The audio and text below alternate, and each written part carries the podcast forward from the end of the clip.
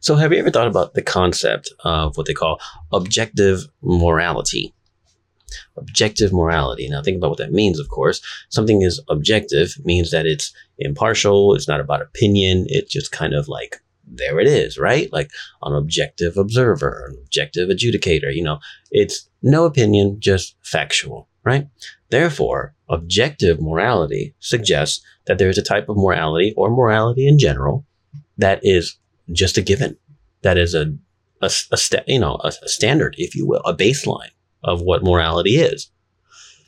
Now you might think, and most people, I, in my experience, have come back and said, oh yeah, yeah, objective morality exists.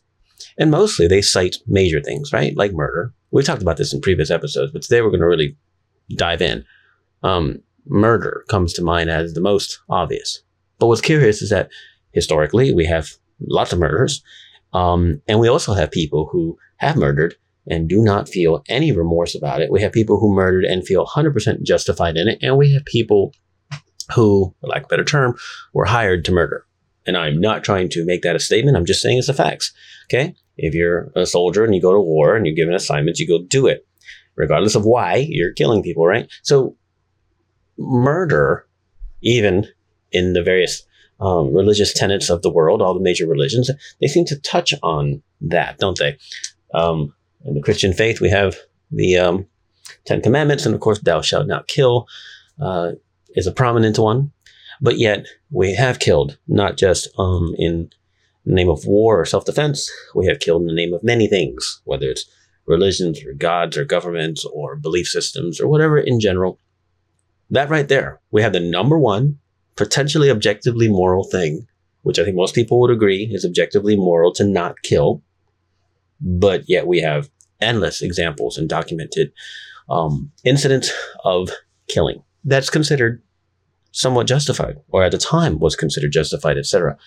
and that right there, without even diving into other things, that right there shows us that morality should be perhaps, okay, some things about morality maybe should be objective. You could argue that. But in practice, in truth, morality has been subjective since documented history, and it's still subjective today.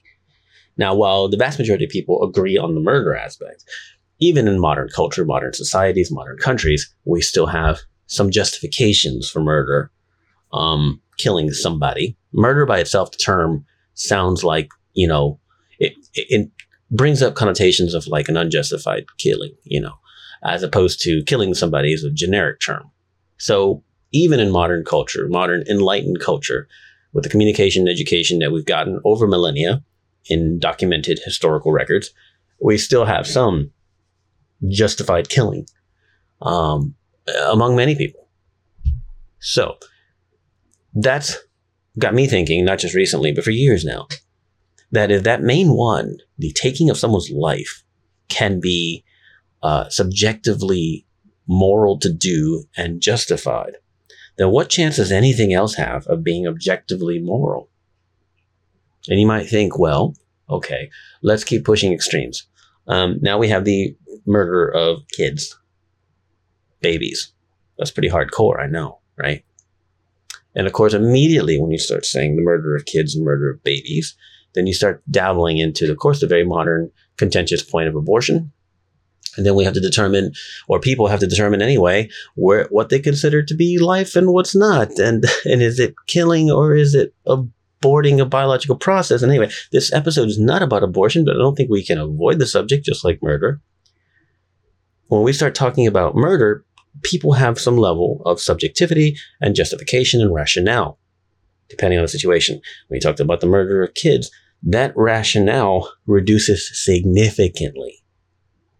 Almost no one you speak to will ever say that they find it justified to kill a child. Again, we're talking in extremes as we do on this podcast to get your thinking broadly. Because if I bring up a moral subject that's more of a political social stance that has nothing to do with murder, then there's going to be a lot of malleability there and a lot of discussion, and it should be had. But I'd like to start with the broad, extreme examples to get your head in the mindset of what we're talking about. And the, the introductory point that I just mentioned, I'll restate that if murder, and to a lesser degree the murder of children, is not 100% universally, objectively moral to avoid doing, then what chance does anything else have? Right? And the answer is none.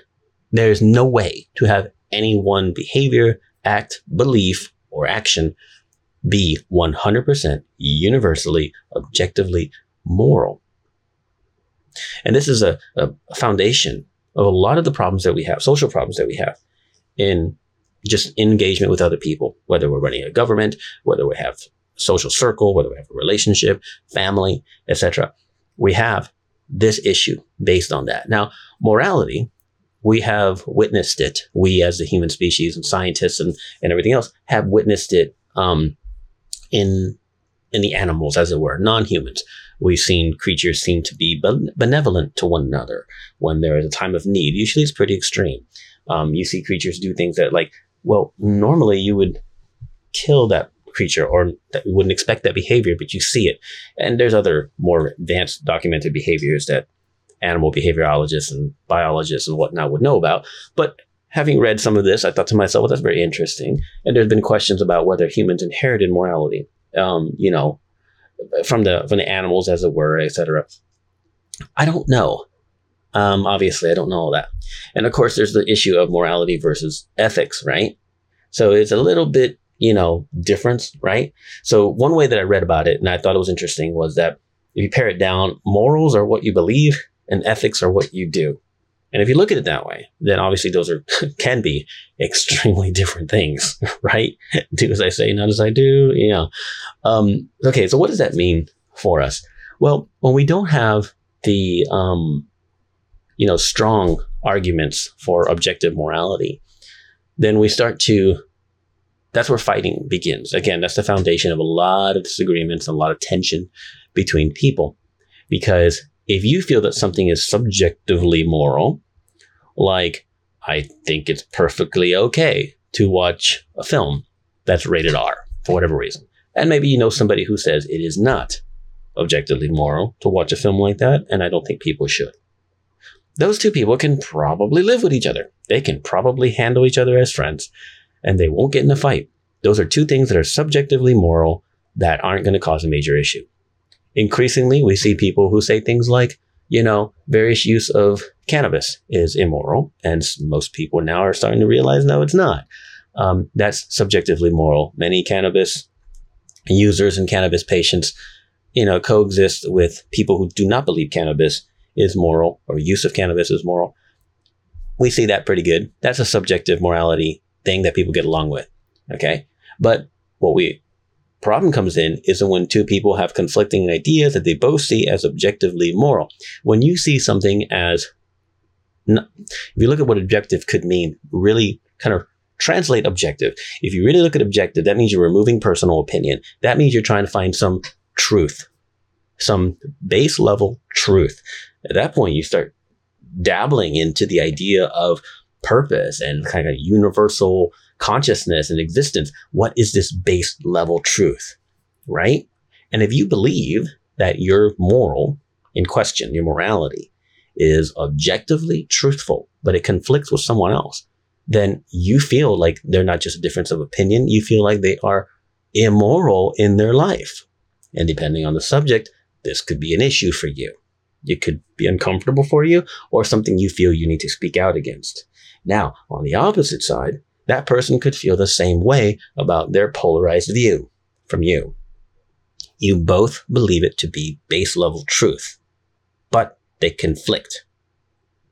That's the basis of most deep rooted, long, long standing conflicts in between countries and governments, but also people, uh, individuals as well, religions, etc just like the subject um, of abortion and death and murder cannot be avoided when we talking about morality, we also can't avoid the discussion of religion because to many people, religion determines morality, right? And you've seen it many said, doesn't matter what the faith is. The vast majority of them kind of feel like the basis of my religion, my religious doctrine and my, you know, belief system, itemized, if you will, into bullet points or a, a commandments list or whatever, is the basis of morality. And that is like the standard, and we go from there. Just like normal human behavior, of course, we see many religious doctrines and um, belief systems conflict themselves. If, in my opinion, if a deity, which we do see as like universal base level truth, we're now talking about a godlike presence, right? Which we, for the most part, see as a base level creator grade truth, right? If they say do not do something because it is immoral, full stop. There's no qualifiers there. There's no asterisks, right? Don't do this. But plenty of people in the religious faith of that religion, in fact, do that. And over historically, um, these belief uh, breaches have been worse in the past. Of course, the main one is murder. Thou shalt not kill in the religious Christian faith, which can be echoed amongst other faiths, faiths as well. Um, we see that, and of course, we have much, much documentation um, and eyewitness accounts of the opposite of it, uh, often in the name of the faith. So instead of making this into some kind of diatribe or question of religion, I'm going to keep it strictly to morality because that's what I want you to think about. Because when you're making your art, when you're having a conversation with someone else, anything at all, when you make art, you're presenting something, whether it's visual, audio, whatever the case may be, written, you're presenting something of yourself to others. And depending on the type of art that you're making, depending on your moral direction, moral compass, and what you see as objectively moral and or not objectively moral, just your general opinions and thoughts, and of course, what you like, what appeals to you, all that can be completely opposite of someone else in terms of morality. And it might shock you that it is. Now, as an artist, if we're going to go that angle for a minute, as an artist, if you are making art that's, you know, full tilt, you know, full, you know, well, you're well aware of it, that it can be contentious and controversial. You might work in an art form that's historically subversive and you know it is. And that's one of the reasons why you do it. It appeals to you. There's something, um, satisfying, right? Something that, that brings out your fervor and your inspiration as an artist to do something that's relatively subversive or heavily subversive, somewhat controversial, extremely controversial. And subversive, controversial, contentious, all this usually directly relates to the question of morality. Is this moral? Is this decent? Is it even right? Okay. So dancing that line as an artist, you have to understand that someone might take offense to your art or just think it's not appropriate. Whatever it may be, it can be the most reasonably conservative thing in the world, but you could find somebody who's against it. You could find somebody who sees it as immoral, right? But on the other side, we, okay, let me, let me restate this. We know that as an artist, or as we should know, and if you don't, you know now, that your art can be deemed immoral and indecent by someone else, almost regardless of what you make. You might find somebody who sees some problem with it. You accept this as an artist you go forward with this. Now, if you know what you do, like I said a second ago, if you know what you do is historically and traditionally contentious and subversive and causes fights, and you still do it because that's kind of your point, okay, that's okay. But just like we can't fight forever because we know we can't fight everyone because we know someone's going to disagree no matter what we do. The other side is the understanding of different people's thresholds when it comes to morality as an artist, you can push boundaries if that is what you want to do. Now, for the most part, artists do want to push boundaries in some manner, in some manner. Okay. But if you're intentionally trying to antagonize and that's your art form, then you have to accept that that antagonizing nature of your art is going to cause these fights. Many artists' premise is to antagonize the viewer, the listener, etc. That's, that's the core of their premise. That is their art form. But as they say, there's so many other, you know, ways you can phrase it, but you live by the sword. That's just the way it works. So if you choose that route, if you choose to be notorious, then that's part of what's the way it's going to be. Choosing to be notorious intentionally, knowingly, and then complaining about it and saying people need to accept me, that I think is naive. Now, trying to teach people and expand their minds and broaden their horizons on what what is acceptable or what should be acceptable or what kind of societal norms or definitions of decency and morality are you trying to challenge and for what purpose? This is a common theme in art, especially in visual art, but also music and other things as well.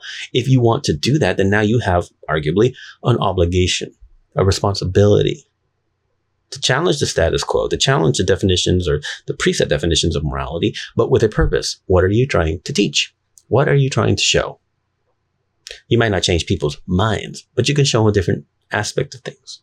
But you must accept that if you went the route of notorious, you went the route of controversial, then that's just the way it's going to be. And I mean, historically, radically controversial. Like if you're making visual art and it is unquestionably pornographic, right? Then you're going to have some some issues. People are going to see that as hey, this is just porn, and there's going to be all kinds of connotations and associations.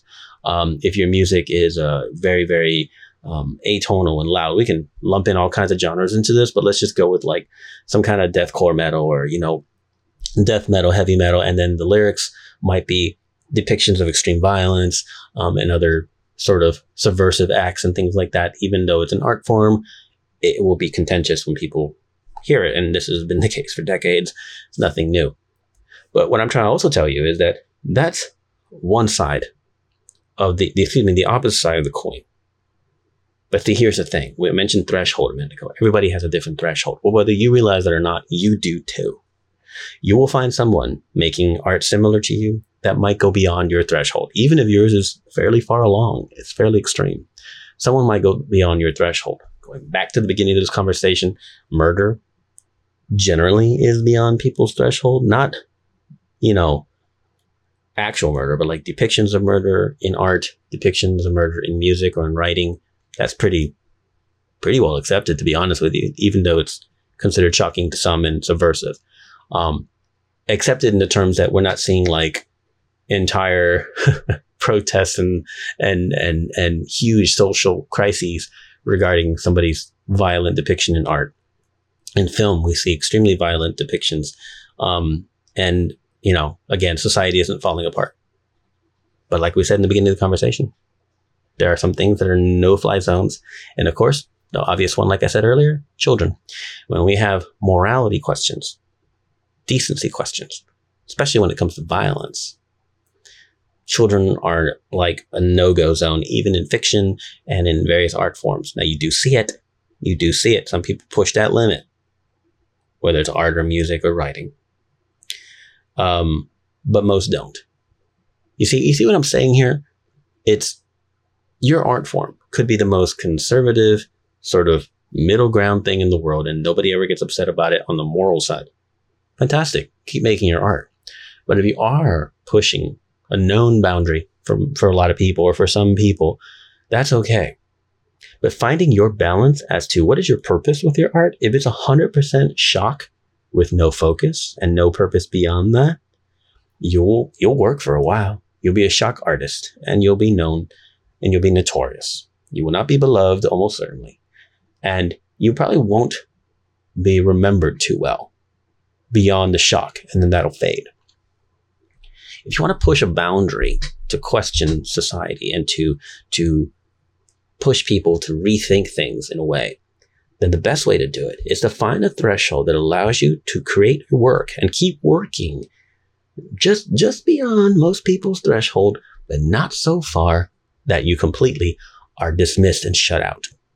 And of course, not so far that you're causing a public major problem or even breaking like many countries and cities have decency laws. Now, they're not as strict as they used to be, but they're out there, especially if you're releasing your art in a public manner. I've always said, if you want to be notorious, be notorious. But with that comes a responsibility and the acceptance of what, what that is. Okay. If you want to be beloved, which is a, wide open thing. You want people to go, man, I'm inspired by this person's art. I'm inspired by what this person says. That's awesome. Sometimes you push their boundaries a little bit, but they love you. Cool. Make them think. Awesome. But if you want to be fully notorious, go ahead if that's who you are. But you have to accept what comes with it. So, with all of this said, I'm going to wrap this up and just say, have you thought about the subjectivity of morality, not just in the art that you do, but in general? Because if you look at everybody's grievances online about the latest thing that a celebrity said or a musician said or some other pol- politician said this and said that or somebody posted this or this company posted that, what we find are fights about uh, the idea anyway of objective morality. And unfortunately, that's a gray area. Another theme on my podcast. And that gray area is what you need to be processing and thinking about. If you feel like your mission in life is to push society's boundary and threshold of a certain thing that you consider to be moral, but most don't, if your idea is to push that threshold, then you have a huge fight against you. Because even on things that are moral to most people, like in the various countries of the world throughout history that have abolished slavery, some that have not yet, most people on this planet see slavery as immoral. It is pretty close to objectively moral to not do slavery, right? But even then, in many countries, it was difficult to abolish slavery because it was considered okay by many. What is the problem? We need this. They justified it, right? And of course, regardless of whatever religious faith, regardless of what government, regardless of what era in history, we have many wars and many, many deaths caused by war in the name of something. In the name of God and country, in the name of money, in the name of whatever, in the name of territory, we have willingly killed others in large amounts for various justified reasons in our minds. Okay? And so I'm not here to tell you what's moral because this entire episode is about the subjectivity of moral. You have your definitions of it.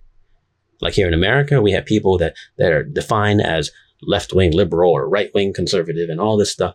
And oftentimes I wonder what they really see as moral. What is your morality? A set of bullet points set up by your political party? That sounds a little concerning, regardless if you're left or right.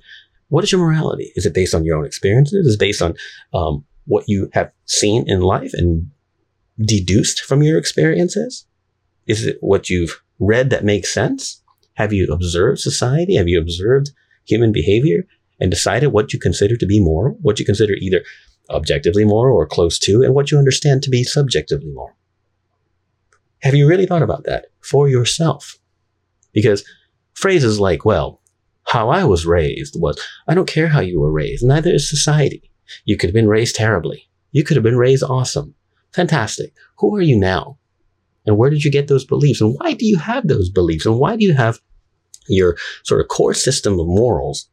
Where did it come from? If someone handed them to you and said, here are your morals, and you said, okay, and you put that in your pocket and that's just what you believe, you probably should take that out of your pocket and read it again and analyze and really look around and say, what, what is moral to me? It's an ongoing thing.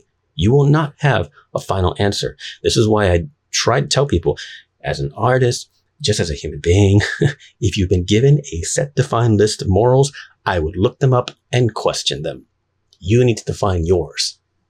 You need to define yours because there might be things that you saw as moral that you now realize aren't. And of course, the opposite. And this is, it shouldn't be anyway, a controversial point, but it is, just like we talked about. When I tell you to challenge your morals, some people see that as immoral. See, this is constantly evolving. I am constantly learning and evolving and, and adapting and shifting my morals a little bit based on the things that I learn. And I might not even have a itemized set of morals. I might have some things that I'm pretty solid on, pretty solid on. And then some things that um, I have some thoughts on, but I don't really know. And then the more I learn, my moral shift might go one way or another. Like, oh, you know what? That's actually not bad. I get it now. Or, oh, that is bad. I should probably learn from that. That's, that's actually bad to most people. Oof. I've been ignorant. It's called learning, right? It's called evolving. Most people still have that set, that doctrine, that decree of morals that they were handed at a young age, or they've adopted from whatever, a political belief system or a religion, and they have that in their pocket, and that's all they live by. There's nothing wrong with having convictions. Okay. But like I said many times, and like the quote says, have your convic- convictions, have your convictions, but prepare to lose your assumptions. when you constantly evolve and learn, it is not a threat. You are trying to become a better person. Every time you realize something was wrong and change, you are becoming a better person. Now, when you're trying to learn about the different subjective moralities of people, cultures, religions, whatever, while you're trying to learn about this, just because somebody presents an opposite viewpoint of yours, it doesn't mean that they're 100% right and it doesn't mean that they're 100% wrong. Gray area. Remember that. You have to listen.